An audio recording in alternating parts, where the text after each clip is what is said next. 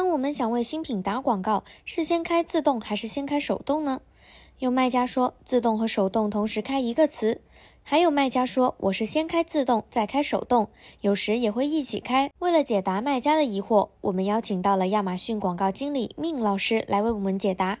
内容较长，将分为上下两集。哎，如果你要知道我要先开自动还是先开手动，肯定不是说我光告诉你一个答案。我们得知道自动和手动这两种广告工具的定位是什么。为什么亚马逊要给你提供两种广告工具，又有自动又有手动，而且听起来还挺复杂？为什么要给你这么多的广告工具让你选择？它的定位和功能一定是不一样的。那我们先来了解自动广告它的作用是什么？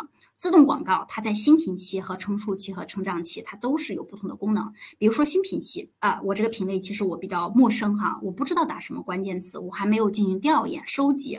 那我有没有什么快速的办法让我还能哎通过亚马逊广告来引流呢？那就是自动广告了。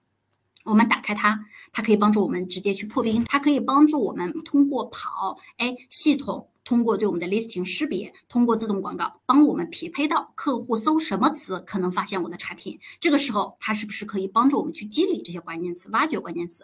所以这新品期啊，我们自动广告可以这样帮我们起产生作用。那是不是在成长成熟期我们不需要自动广告了？当然不是。大家想一下，如果你 listing 进行优化了，你怎么知道你优化的方向对不对呢？那其中一个办法就是我们通过跑自动广告。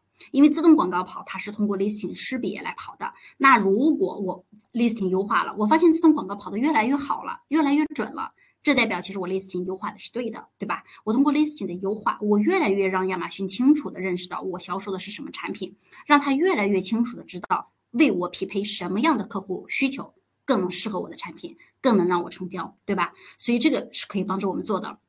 那我们再想一下，市场是变化的，不是市场不是永远一成不变的。我在过去可能已经找到了客户的搜索词，我核心跟我产品相关的词是什么？可是过去在未来一段时间，有些词消费者不搜索了，或者有些词它的搜索量下降了，或者消费者在搜索一些新词，对吧？因为最近可能哎有一个网红电视剧出来了，或者哎在年轻人中间又流行一种什么说法了，对吧？对，这是都是有可能的，所以它会有些新词出来。那这个时候呢，自动广告它就可以帮我自动的去抓取到这些市场上啊发呃这种新出现的词，那这些词呢也能为我带来一个销量。所以是这个也是建议大家啊，我们产品到了成熟期、成长期，即使我们开一定比较少比例的预算给到自动广告哈，我们还是建议大家去开，因为尤其在小站点，我之前讲过一个日本站点课程哈，发现那个卖家给了很少很少的自动广告，他成熟期产品预算，结果给他跑出来蛮多长尾词的，而且那些长尾词。其实你是很难自己找到的，因为尤其在日本站，有些词你可能想都想不到，它很长，什么平假名、片假名结合在一起。可是我开了个自动广告，发现其实系统它自己给我找到那样的一个词了啊，所以这也是为什么我们自动广告在即使产品成熟了，它依然具有一定的意义。对于自动广告给我们带来的帮助，你是否已经清晰了呢？那么自动广告和手动广告之间到底有什么差异呢？